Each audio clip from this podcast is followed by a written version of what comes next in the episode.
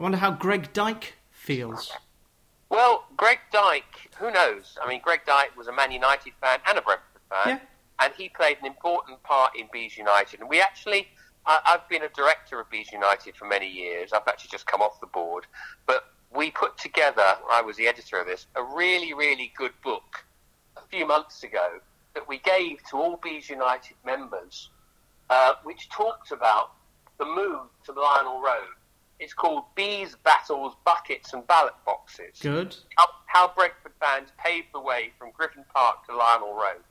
It's a Bees United publication. It's a bloody good book, which talks about fan ownership of clubs and how we wrested control of the club away from the dreaded Ron Noades Boo. Um, and eventually overcame massive obstacles and got to Lionel. It's a really, really, really good book. well, it must adorn the shelves of the football library along with Ahead of the Game, Growing Pains, and, and Ooh-Ah, the Bob Ooh-Ah. Booker Ooh-Ah. story, which is £13 in the paperback, £8 on the Kindle. You have approving quotes from Henry Winter, Dick Knight. Uh, Mike Calvin calls Bob Booker one of football's hidden heroes. We'll turn to him now because I know nothing about him. Uh, Ah, he turned assistant management into an art form. So I'll link that back to the current era. What do you think? Is it um, O'Neill? Who's Thomas Frank's assistant? Well, Thomas Frank's assi- assistants, he has two. He has a, a Danish guy called Brian Riemer, who t- coaches the defence, and he has Kevin O'Connor, who's a Brentford legend institution, Yes. who sort of hovers around and assists as well. And Thomas So Frank was Dean Smith's number three, so he has experience coaching as well. He, he helped Dean Smith along with Richard O'Kelly. Richard O'Kelly's the one I was thinking of, who's now at Yeah. Villa, I imagine. yeah, he, he goes around, you know, he, he, he goes around with Dean Smith. Thomas Frank's done an incredible job, and I, my heart goes out to him. He's a wonderful man, bright man, a very urbane man. He's the sort of bloke you'd really enjoy having a glass of wine with and having a just shooting the breeze. Maybe not even about football. He's done a brilliant job. Yes, he makes mistakes. Of course, he makes mistakes. But he's, he's had one hand tied behind his back in many respects with injuries and lack of players. And, you know, he's really, really done a good job. And he deserves to, to uh, be head coach of a promotion team. We should have done it last season. I, I think there was a very interesting interview with Brian Riemer in a Dutch website or publication not long ago, which we managed to get translated and put it on Bees United, where he talked about, and I, I think the players were just a little bit overwhelmed. You know, they were, did they win, was it seven in a row after lockdown last year, and suddenly got themselves in the catbird seat, and the pressure of those last two games was just too much for them, uh, particularly the Stoke game, because I always remember on the Friday night, Huddersfield beat West Brom, and I looked up to the heavens and said, "There is a God. There is a God up there." I just couldn't believe that Huddersfield had beaten West Brom, and suddenly it was in our hands. And I think if the two games had kicked off at the same time, we'd have won at Stoke. But I just think we just crumbled a little bit because for, it was it was in our hands. Could we win against Stoke? Stoke, of course, about the world's worst team to play off like that because they were as creative and as aggressive as the Maginot line. You know, they just sat back and sat back and sat back and picked us off a stupid goal on the break, and we just couldn't get that. We created absolutely nothing in the whole game. The referee put we a couple of decent penalty shouts, of course, got nowhere. Uh, it was one of those games we just weren't going to win. That was the big chance. And then, of course, Barnsley at home on the last day was an absolute mad game. The worst thing, of course, that happened is that Barnsley beat Nottingham Forest in about the 99th minute. Yep. I, I sort of groaned because I just thought if Barnsley were already down, they wouldn't have played. They played, I mean, it, I don't know, the adrenaline and the energy and the pressing, they were incredible. They, they deserved to win. We just didn't really get started. They pressed us to death. After we equalised, we had a massive, massive chance for Ollie Watkins with about 10 minutes to go. And he just couldn't quite get on a Benrahma cross about five yards out. And if that had gone in, we'd have gone up. And then, of course, Bastards won it in the last minute. Not that it really mattered. Um, So we owe Barnsley one. it would be We'll fun see. if you met them. Uh, we'll find out who gets whom next Hmm. weekend. Um, Bob Booker, did you have the idea to write the book, or was it thrust upon you? No, it was my idea. I wanted to write something that had a little bit more appeal than just in Brentford, because believe me, if you want to make a living writing books on Brentford, you're going to starve. I knew Bob, not well, but we'd met. What I liked about him is that he was everyman. He was basically who you and I would be if we were good enough to be a footballer. He just was passionate. He was he loved doing what he did. He was grateful. He never took it for granted. He worked hard. He wasn't the most gifted player in the world. I found it where he was, and he's a driving instructor down in Brighton. So I contacted him, and we, he sort of vaguely remembered me, and we just had a chat. And I said, I want to write a book about you. And he said, Why? Who's interested in me? And I said, Well, you know, it's more who you represent, the hmm. journeyman footballer of the 70s, 80s, and 90s. And then the fact that he stayed in a in job, he stayed in one job under six managers as assistant manager. That doesn't happen. So I sort of wrote a timeline of his life because I knew a lot about his Brentford his Brentford days, and I knew who to speak to about Sheffield United, and did a lot of research. And I found an amazing guy down in Brighton who p- used to publish not a fanzine, but it was like a monthly almanac of everything that happened at at Goldstone Ground. Oh, like Wisden. Yeah, a bit like that Wisden for You know, seagulls. he, bless him, sent me 10 years worth of this stuff. And it was match reports, it was news, it was who we're signing, it was it, it, gold dust. So by reading that, I became an instant expert on Brighton in the early 2000s. Anyway, I, I wrote, and Bob is an incredibly nice man. I must have spoken to about 30 or 40 people he played with, he coached, his managers, the managers he worked with. And if I said nobody had a bad word to say about him, I'm not exaggerating. Oh, exaggerating. wow. Nobody. They all, everyone loves him. You know, and you talk to someone like Steve Coppell, who's a bright man, interesting man, and Steve Coppell, who I'm told is a little bit taciturn sometimes. He just talked and talked and talked on the phone for about 25 minutes on Bob Booker stories, and you know he wasn't alone. So I wrote this introduction on why I'm writing this book. And Bob and I had talked. We hadn't met, and he was living down not too far from Brighton.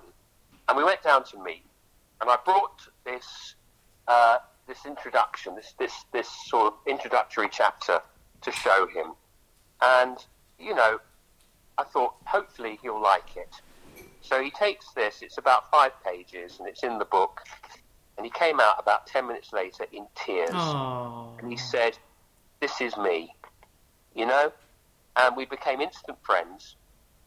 And he's one of the kindest, nicest, loving people you could ever meet. Gorgeous man. We just had a lot of fun. We just had a lot of fun. And the other good thing about him is his memory was pretty good. You know, obviously he's headed a lot of balls, but his memory was pretty good. And he kept very big, uh, voluminous scrapbooks. And also, he was a bit of a hoarder. So he gives me this folder, and it's gold dust. In this folder was every single contract he ever signed. You know, from Brentford, Sheffield United. So I I read these contracts, which were literally uh, serf and master contracts. You know, two pages, and literally he'd say, "Well, there was no negotiation. He never had an agent. His dad used to advise him." And he'd go in, and it was literally shut the door after you, sign here, shut the door after you, goodbye, next one it, it was a different world. So I, I wrote an awful lot about the world of being a footballer in those days, living on one year contracts, hmm never having any job security, always feeling you're about to be replaced, managers who would put you on the transfer list but neglect to tell you, which is what happened to him, being fired by David Webb. Oh, I had to be very careful. Oh, I just read about one. David Webb. Just today, there was something in the Times about his tackle for Chelsea 50 years ago, Oh. the Cup Winners' Cup. Yeah, well, anyway. Okay, Uh, there's another side to him. Yeah, difficult man, David Webb, shall we say. I'm not going to talk too much about David Webb. it's in the book. But, you know, and basically it's footballer as serf. So I wrote this book, and then he, he basically, at 30, he had a bad, he had a knackered knee. Oh, the worst thing Bob ever did was score a hat trick on his full home debut. He made his debut actually at Vicarage Road against Watford, and Bob was born in Garston. Which Yeah, just down the road. Just down Just the down the road. A41 from me, yeah. So on his league debut, as a twenty, he was an apprentice um, furniture maker in a factory um, in in Watford, and he eventually becomes a trialist. You know, never has an apprenticeship. Plays for uh, Bedman Town, and he signs for Brentford. And eventually, because of injury, he makes he, makes his debut just after he signed as a professional. He's about twenty, and he's he's marked by Ian Bolton. We all know Ian Bolton. And Ian Bolton, who of course was a Watford hero at the time, eventually became Bob's brother-in-law. I love that. I, I read that and I thought that's brilliant because no one's had a bad word to say about Ian Bolton either.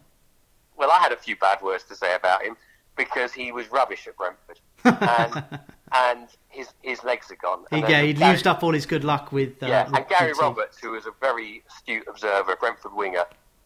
I've got a quote from him saying, "My God, his, his legs are gone." First training session, he said, "What have we bought him for? His legs are gone." And then there was a wonderful book about by a guy called David McVay about life as a Notts County player in the seventies, and he talks about Ian Bolton, played for Notts County before Watford, and he be you know at the coming in stuffing his face uh, with pies, and on his second pack of Rothmans or whatever, at 12 in the bath. And, you know, and basically I said, now that might be an explanation for why Ian Bolton's career ended suddenly at the age of 30. He didn't look, he didn't look after himself. So Bob was on the way out. His knees were knackered. He'd missed a year. He was 29. And he was mates with the physio at Sheffield United.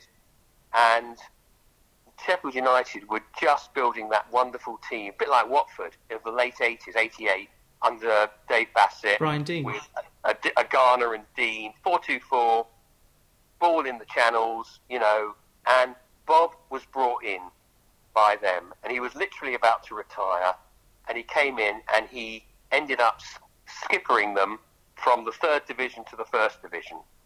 And the front cover picture of the book is Bob making his first division debut at the age of, I think, 31 or 32 against Liverpool with this look of amazing wonderment on his face, and he's smiling at his dad in the crowd. Wow. And he just, again, he thought he'd died and gone to heaven. And suddenly he started earning de- decent money. I think he earned £500 a week at his peak at Sheffield United. And he had three, three and a half seasons at Sheffield United, doing really well. But again, time waits for no man. And Dave Bassett says, I've had um, Phil Holder of Brentford on the phone. You're going there. Classic Dave. it was the morning of a local derby against Sheffield against Sheffield Wednesday, and he sends him round the pitch to say goodbye. You know, in front of thirty thousand people, Oh no. and Bob's in tears the whole way round because Bob's a very emotional man. And then he comes back to Brentford as the best paid player in the squad, having been one of the worst all the way through, which again shows the way the football hierarchy works. And he came back to Brentford and helped them win promotion from the third division to the second. But his knees had gone and he never really did much for them. Then David Webb got rid of him really nastily. He then came back as youth coach, was driving, you know, worked 16 hour days, literally, for nothing. And Mickey Adams took him to Brighton, where he became assistant manager, and he had a, a wonderful time at Brighton. Got remarried up there, is very happy, and he's worked for everything he's he's had, and I adore the man. I have a very high threshold for then I did this, then I did this memoirs. Mm-hmm. But who are the Bob Booker story? Not just because he's born uh, in the same place as Kelly Smith, Garston, near Watford, or North Watford, but because you've sold me, I would love to read this book. Uh, it Well, came out in 2017. The paperback is Do £13, Do and the Kindle is £8. Where are all the copies? Are they under. Uh, are they in a spare room, or has, has the publisher got them? No, to, to be honest, um, it's still selling a bit, not much. Or is it in the club selling. shop at Lionel Road? Uh, well, it might be there. Yeah. To be honest, I haven't been there yet. Um, I, I've actually only got one copy left, to be honest, because I've given a few away. Um, I mean, it's available. Uh, uh, the, the place to find it would be Amazon, Yeah, as is Um, always the case. as is always the case. I must get a few others. I've got a nice signed copy on the wall, framed. You Oh, know, great. Bob did something, uh, which was nice of him. This is Um, you're, you're not the first person to look back to a player or a squad. James Bentley, who's a Bury fan, wrote Oh, about yeah. Bury in the eighties. I, I read it. I read his book. oh, you know, you do know. Yeah, yeah, yeah, yeah, yeah. Yeah, and the the best books are the ones: The Last Champions, Dave Simpson's book about the Leeds First Division winning team, Brian Viner's book about the Everton side of I think 85-86, where he talks to everyone. That's the uh, obviously Mike Calvin's book Family, which is the best. Yeah. Um, No, I mean, I mean, uh, yes, I mean, absolutely. The Mike Calvin books. I've just got hold of his new book. I haven't really got into it yet. There's a lot about Watford in there because, of course, he was brought up there. yep. So I've met Mike a few. He's a very nice man. He was actually quite helpful to me with the Booker. He was quite supportive. Jolly good. Um, yeah, I mean, Mike, Mike is Mike is a very, very good writer, and I'm I'm excited about his new book, which I'm literally in, uh, just reading the first chapter at the moment. Yeah, he, he told me about the first chapter when we spoke just the other week. Um, and his next book is going to be fascinating. Uh, the clue is it's not football. Okay. Um, that's all I can say. You'll have to listen to the recording. He's a, a Millwall fan of some repute. He's a lapsed Well- Watford fan. Was was your love of the bees? Did it ever lose its sting? Sorry, or No, have you always? no, it's, it's always been them. Just to say that um, one of Mike's first books was called Family, and he was a fly on the wall at Millwall for I think it was about 2008 9 or something like that, or maybe no, maybe it was Uh, 10 later. 11, I think. 10 11 when they when they won the playoffs Yeah. and he literally, because he's known Kenny Jackett for, for yonks, he sat on the bench, and he had absolute access everywhere, and he's written an incredible book about the machinations and workings of a football club. Family is, and it's sort of an undiscovered masterpiece, if you see what I mean. Everyone who's Uh, read it loves it. Yeah, it's Yeah. a fantastic. It's a really, really, really good book. And at the same time, Neil Harman's book Close Quarters, which came out beginning of this season, about a year with Wycombe, where he literally again touched gold. You know, with with Wycombe's season last year, going up through the playoffs, is a wonderful book. So I can totally recommend. Uh, Neil Harman's Close Quarters. I don't know if you've interviewed him about No, it. I, I tried to get him on. I think he's he was very busy promoting it, but I will try and find an hour Yeah, with him since we're coming up to tennis season, and that's his main or was his main métier. Um, but yeah, Close Quarters is uh, Gareth Ainsworth. I I would love to read his book, Gareth Ainsworth. Yes. Well, Gareth Ainsworth. And I, I mean, if you look at sort of weird, I mean, I love weird and wonderful football books as opposed to all the, you know, ghost written dross. And I'll, I'll mention a couple of others. There was a book that came out, oh, four or five years ago called Retired by a guy called Alan Gernon, who I think's a stand-up comedian. Boy, this wasn't a, this wasn't a bundle of laughs. It's what happens to footballers when the game's up. And this book was very hard-hitting. Um, it's a pitch book, you know, pitch Yep. obviously published lots of football books. Uh, not mine though, never mind. And um, this book, Retired, was a fantastic book. It really told it as it was about its what you know the stresses and strains. And it's a bit like the realism of my Bob Booker book, where it tells what it's like actually to be on the dole and to be kicked out of a club or to be injured for a year and you're not getting any bonuses. Well, the classic of all time, and this is this book's 60 years old, is of course, or 50, year- 50 yes, 90, is of course the soccer syndrome by John Moynihan. I spoke to Leo. Leo Ah. was very very passionate about what John did, and yeah, him Yeah. and Glanville uh, Yeah. invented Well, I- football criticism. I, I used to play football for Brian's team, the Chelsea Casuals. Oh wow! Oh, that's brilliant. Uh, you get your football library membership card, and it's got Brian Glanville shushing Oh, as soon as I get them printed out. But yeah, I've heard tell about this uh, Chelsea Casuals team. Who else was in the side? oh, it's just lots of journalists, Winter? and art students, and Samuel? no, I'm, I'm, I'm going. No, I'm going back. Christ, I'm going back to the early seventies.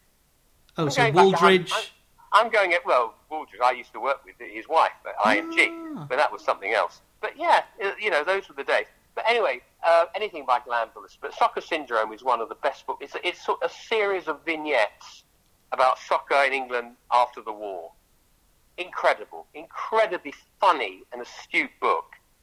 And then I'll tell you what, here's a, here's a mad book for lower division fans.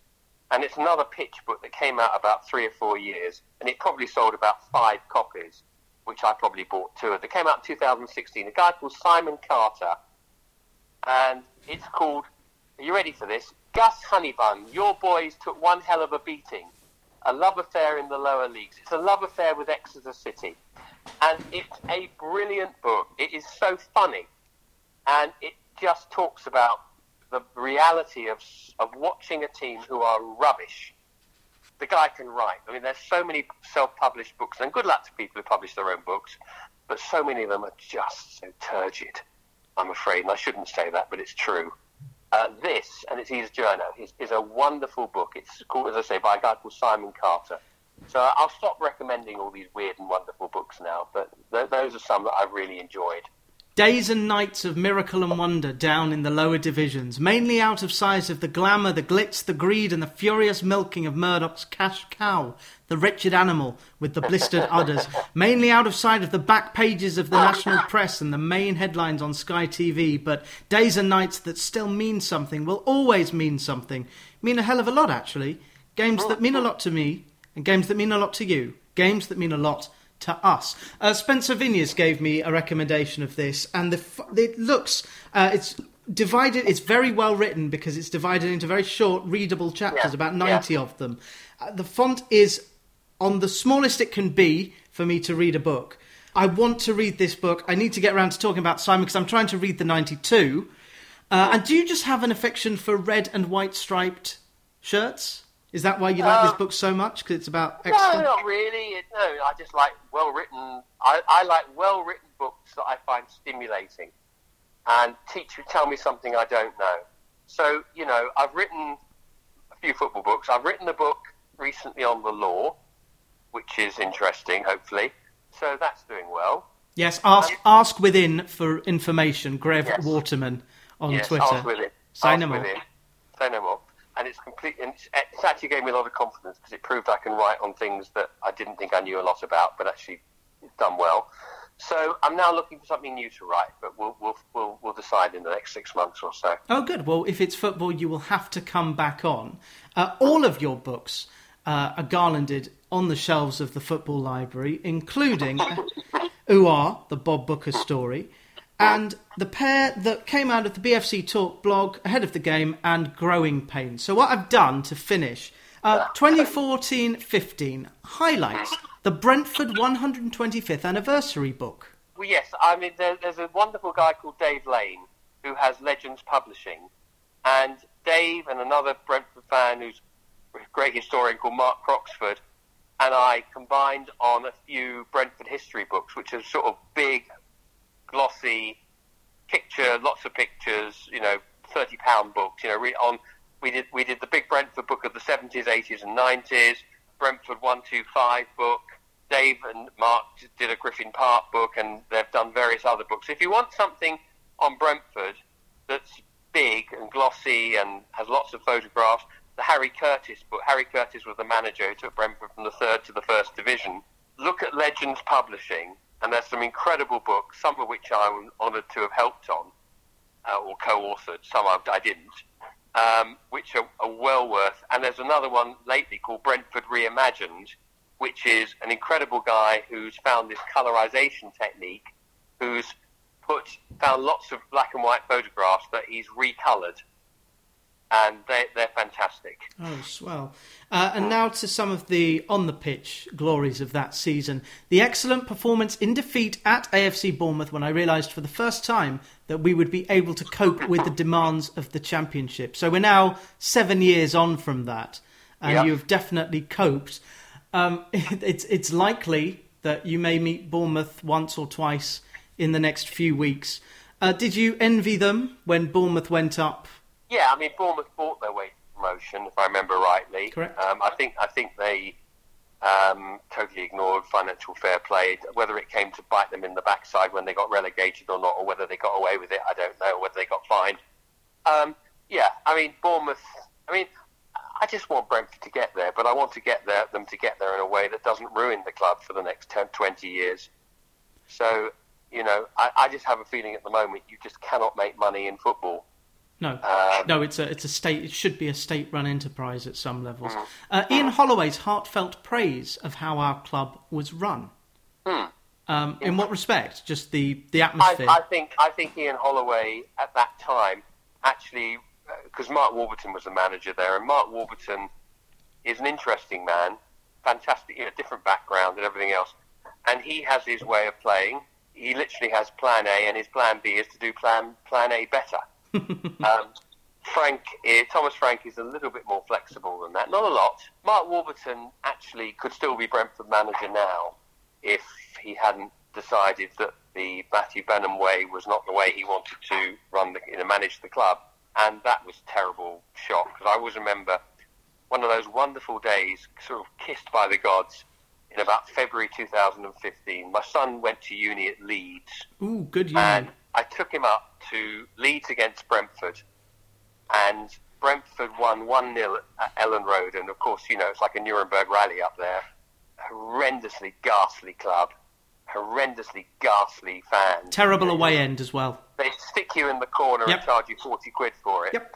Um, everything I hate about football, and this, this is probably going to get me death threats and everything else. But oh, by the way, the, the, the, look up sometime the pictures, the two pictures of Neal Maupay after he scored against Leeds, and the way he milks it in front of their supporters. It is the funniest things ever because he'd been given absolute shit all the way through the games, and then he scores twice against them. And of course, this year he scores he scores at Elland Road for Brighton and there are no fans there, but he does exactly the same thing. He goes up to their Kop and sort of gives it large, and again, and he knows exactly what he's doing. It's just hilarious. Good. Um, but anyway, so Leeds, we went up to Leeds, we won 1 0. I had a great day with my son, and then, of course, the shit hit the fan two days later with um, Warburton Gate, where, you know, he fell out badly with Matthew Benham, and that was only going to end one way. Indeed, yeah. Two bankers locking heads. It's much like Hmm. Cummings and Johnson, but we have to gloss over that because we need to talk Andre. Low lights of the season. Andre Gray missing from point blank range in injury time at Wolves. Andre Gray's horror show against Brighton in the FA Cup. Andre Gray's shank in the first minute at Norwich. Yeah, well, uh, there's a pattern emerging there. But at the same time, Andre Gray came to Brentford from Luton for not very much money. He was going to be reserve striker to Scott Hogan, who also was a lower league gamble from Rochdale. Hogan got injured in pre-season, and then, of course, did his cruciates for the first of two times. So Gray was thrown in, and he was so raw, but he had such pace and ability. Um, it took him a long time to settle, but by November, he'd probably only got about three or four goals. He th- then went crazy and sort of got scored for fun. But he scored, I think, 17, I'm guessing, but Yeah. about 17, but could have had 40. But at the same time, he, he, you know, he was, he was there from non-league. He'd come from nowhere. He'd played a couple of league games, I think, for Shrewsbury three or four years back as a kid. And then he he sort of fell in with the wrong crowd. I Yeah. think. I think Luton, I think Luton rescued him, and we took a gamble on him. And then, of course, we sold him right at the beginning of the following season to Burnley. I think for about eight or nine million or something like that. Maybe it was up to nine million, and he led them to the promised land. So you know, nothing but uh, praise for Andre Gray. I think he'll Uh, play next weekend. At this weekend, I think he'll play. Yeah. Well, uh, the last time Watford came to Brentford was a pre-season friendly a couple of years ago, and it became a kicking match. It was really horrible, and you had a guy called Success. I remember Still here. played- He might play as well on Saturday. who played up front, who and dear Gavin Ward was refereeing, if I remember rightly. And this guy should have had about five red, five yellow cards in the game, and he just literally kicked anyone that moved. I don't know what it was about. Something, something had happened, and one of our players got injured for about three or four months by him, which really didn't please us. Macondes, I think. All I care about now are the playoffs and what happens in them. Mm um, Watford are not averse to sacking coaches. I completely forgot about Marinus Dijkhuizen, who seemed Yeah, to tick all the boxes, you write, but was sacked after nine games. Uh, of course, without him, you would never have had Dean Smith. Uh, worst manager in history well, of Brentford. He, he, he apparently ticked a lot of the boxes.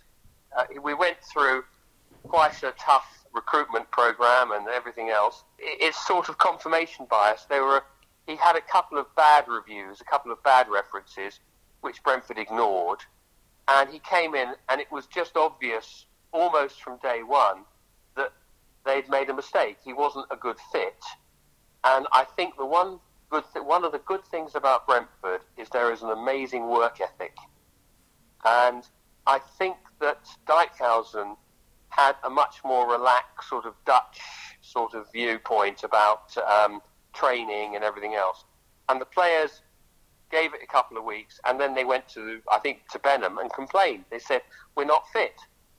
This guy doesn't know how to get us fit. This guy doesn't know tactically anything.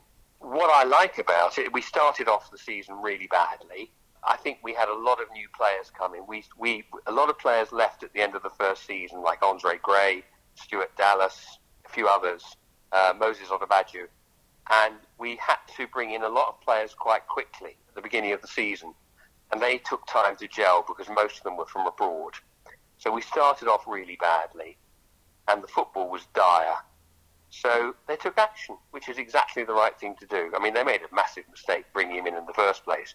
The next big great escape we had was that our first choice for new manager or head coach, sorry, head coach, was a certain Pep Clotet, who was the assistant manager at Swansea City or Swansea. And we were very taken by him. And apparently played a bit too hard to get. Uh, otherwise, he would have ended up as the Brentford head coach. Now, who knows? But let's just say he hasn't, you know, didn't cover himself in glory. I think he went to Oxford and Yeah. then he went to Birmingham. So Dean Smith was a breath of fresh air. and it is incredible. Well, it's great for Dean Smith that he's back at Villa and keeping them in the division. They're such a well-run club. Purslow, Edens, they've got money coming in, and they should be a top fifteen club. They shouldn't go down uh, for a long, long time. Uh, and you can read more about the two seasons of, at BFC Talk and in the books, £3.49 each on Kindle. Why wouldn't you buy them? Ahead of the game and Growing Pains. Both of them are in the football library. And we've discussed Brentford Football Club. And whenever I tick off the 92, I always try and ask for the m- most impressive 11 or the best 11. You don't have to ah. put too much thought into it, just the first one that goes into your head. Will you be playing right. a 4 3 3 or a 3 4 3? I haven't got a clue. I haven't even thought who's going to be in it yet. I will do a best Brentford team in the top of my head since we went back to the championship. I, I don't really see the point in going back to the you know the end, end of the 60s when I first started watching them. Although I, I will give a name check to my absolute ultimate hero. Look him up, Alan Mansley. Alan Mansley, who died tragically very young, was our George Best Oh. and he was an incredible winger who burst onto the scene like a meteor and then flamed out very quickly. But what a man, what a player. Uh, anyway, best team since the we went into the championship in 2014. God, I mean, literally, I'm, I'm making this up as I go along. By the way, while you're making it up, I haven't mentioned Marcello Trotta, Michael Oliver 2013, because I don't think it's my place to. Then don't. Then don't. um, right. So I I will have in goal. I'll have David Raya in goal. I will have Maxime Colin at right back. Rico Henry at left back. My centre halves Tarkowski. We hate Tarkowski. For yes, I read. Uh, it was quite a, a Yeah. momentous exit. Good But- player, good but- head, but But we, but we'll, you know, he was a wonderful centre ball playing centre half. So we'll have Tarkowski at centre half, and it could be Bjelland, but no, I, I'm going to have Pinnock at with with centre half with him because Pinnock is a Ethan Pinnock is a wonderful player. he came from Barnsley. He could Yeah, could end up yeah. against Barnsley in this playoff. All right. In terms of midfield, well, I certainly have Alex Pritchard. I know he was a loan player, but Alex Pritchard was absolutely wonderful. Um, I have Josh McEachran. No, of course I'm not going to have Josh McEachran. Let's pause on McEachran because No, you wrote I cannot think of another Brentford player who has polarised opinion amongst fans with his thread on the Griffin Park grapevine running to an amazing 348 pages. He's now at Milton Keynes Dons or franchise, having terminated his deal at Birmingham. We had him for five minutes before he got injured, Yeah. and it's what could have been, what could have been. So instead of him, you're going for. I'm, I'm going to have Romaine Sawyers. I'm going to do something really weird for my ball winner. I'm going to have Alan McCormack. Uh, ooh, Alan McCormack, because he would just get people going. He he was wonderful. Uh, crowd loved him. You know, have it. Yeah, he could play. He could he could play a bit as well. He could play a bit as well. Have you got a left I mean- winger? Yeah, I'm going to have Benrahma on the left wing because he was just incredible. Potter on the right wing, and my centre forward. It's got to be Ollie Watkins. What was your There you reaction when Watkins scored for England, albeit against I was so happy. I was so happy. The point about it is everyone loves Ollie Watkins, and the reason they love Ollie Watkins is he's a good egg. Silly expression, but you know what I mean. Southgate likes good eggs. He's going to take 23 or 25 good eggs. He, he's a good egg. He has. I know that makes me sound like an old fart, which probably I am. No, I'm not. But you know, he's been well brought up. He has values. He's a good man. You have a look at things that Ollie uh, Ollie Watkins has done uh, to support some disabled Brentford fans, and there's one in particular. Uh, he, he he's a lovely, lovely, lovely guy. He's made himself through hard, sheer talent and hard work into an incredible player. So every Brentford player, every Brentford fan adores Ollie Watkins. Um, you know, there's some Brentford players, ex-Brentford players who come back who you boo, and it's all about the manner. It's about manners. It's about the manner in which you leave. And for Ollie, it was his time. He earned it. He had three years with us. His time to go. Same with Neal Maupay. He had two years. It was his turn to go. End of this season, Rico will have had, I think, four years. His turn to go. You know, we are a feeder club. We are a development club. We can't be anything else. That's my 11. I, I'd probably have to think of someone else rather than Alan McCormack, but it's off the top of my head. So, I did ambush you slightly, but I'm sure all in, the, in in lieu of pub chat. Uh, and finally, can I? Um, one thing you do is you praise the entire backroom staff. Rasmus Ankersen comes across in every book or every piece I read about him as the future of football. We need more Rasmus Ankersens in Well, yes, football. Are, are there any also- drawbacks to having him there? He's also CEO at Midtjylland. No, I mean I don't know him. I know Phil Giles. I've met Phil Giles on many occasions. I've never said spoken a word to Rasmus. I can see he's obviously a brilliant mercurial guy. I suspect he's one of these guys who's macro rather than micro, and I think Phil is the detail man. Yeah, it's a wonderful blend. We we, we are a very very very well run club. We punch above our weight. We do things differently. We do clever things. They don't always work. But, you know, if we didn't do this, we'd be in Conference South at the moment. And you wouldn't Um, have this delightful stadium that is welcoming Watford uh, the weekend. Yeah, I wish it would welcome me sometime. It will. Um, once everyone's vaccinated, we will be able Yeah. to get back to football. I do hope that the Championship playoff final has fans in it. Um, Yeah. And it'll certainly, because it's not far, Brentford and Wembley are practically next door. Uh, but Yeah. is the likelihood that you'll be watching at home on Sky? I don't know. I, I don't know. I mean, if I can get there, if I'm entitled to go there, I will. If we get there, I will. Uh, if I can. If I'm allowed. Well, If we will see. My way through. Oh, I, I'll have Christian Norgard in there instead of uh, Alan McCormack. Good. Very, very good indeed. So, your next book, will it be football-y or like Mike Calvin, will it be non-football-y? Ah, that's a good question. I don't know. I would love to write a. I was offered a biography of a very famous ex-Arsenal player whose name I'm not going to mention. I'm actually open to ideas. I know it sounds ridiculous. Um, so if anyone wants to, you know, email me, grevillewaterman at gmail.com, or send me a message on Twitter at grevwaterman, uh, hopefully not abusive. Um, I'm up for ideas. You know, I'd love. I, I can write reasonably well, uh, and I'd love to find some something football related if possible. Oh, I'll tell you the the other wonderful things that I've got, and they're one, two, three, four, six volumes of them. This is going back from 94, 95 to 2000, 2001. there used to be a comp- you can still find them on Amazon for about a quid each.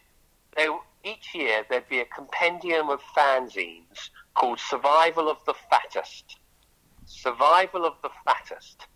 And it was basically a guy who would go round to every fanzine editor at the time when this was when fanzines were in their pomp, and he would get them to write a 2,000 word review of their club season.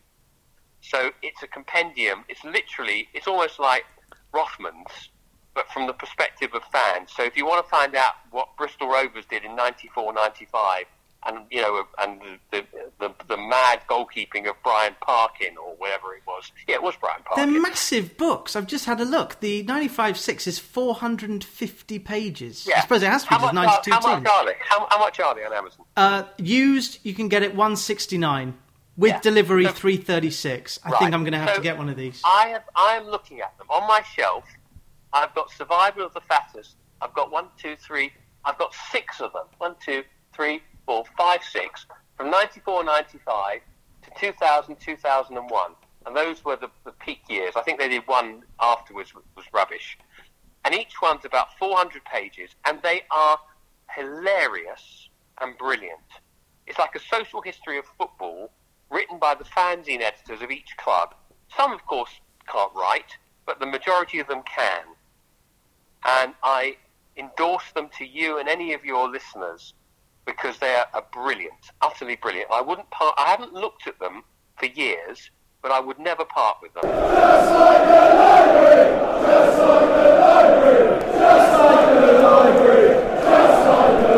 Shh.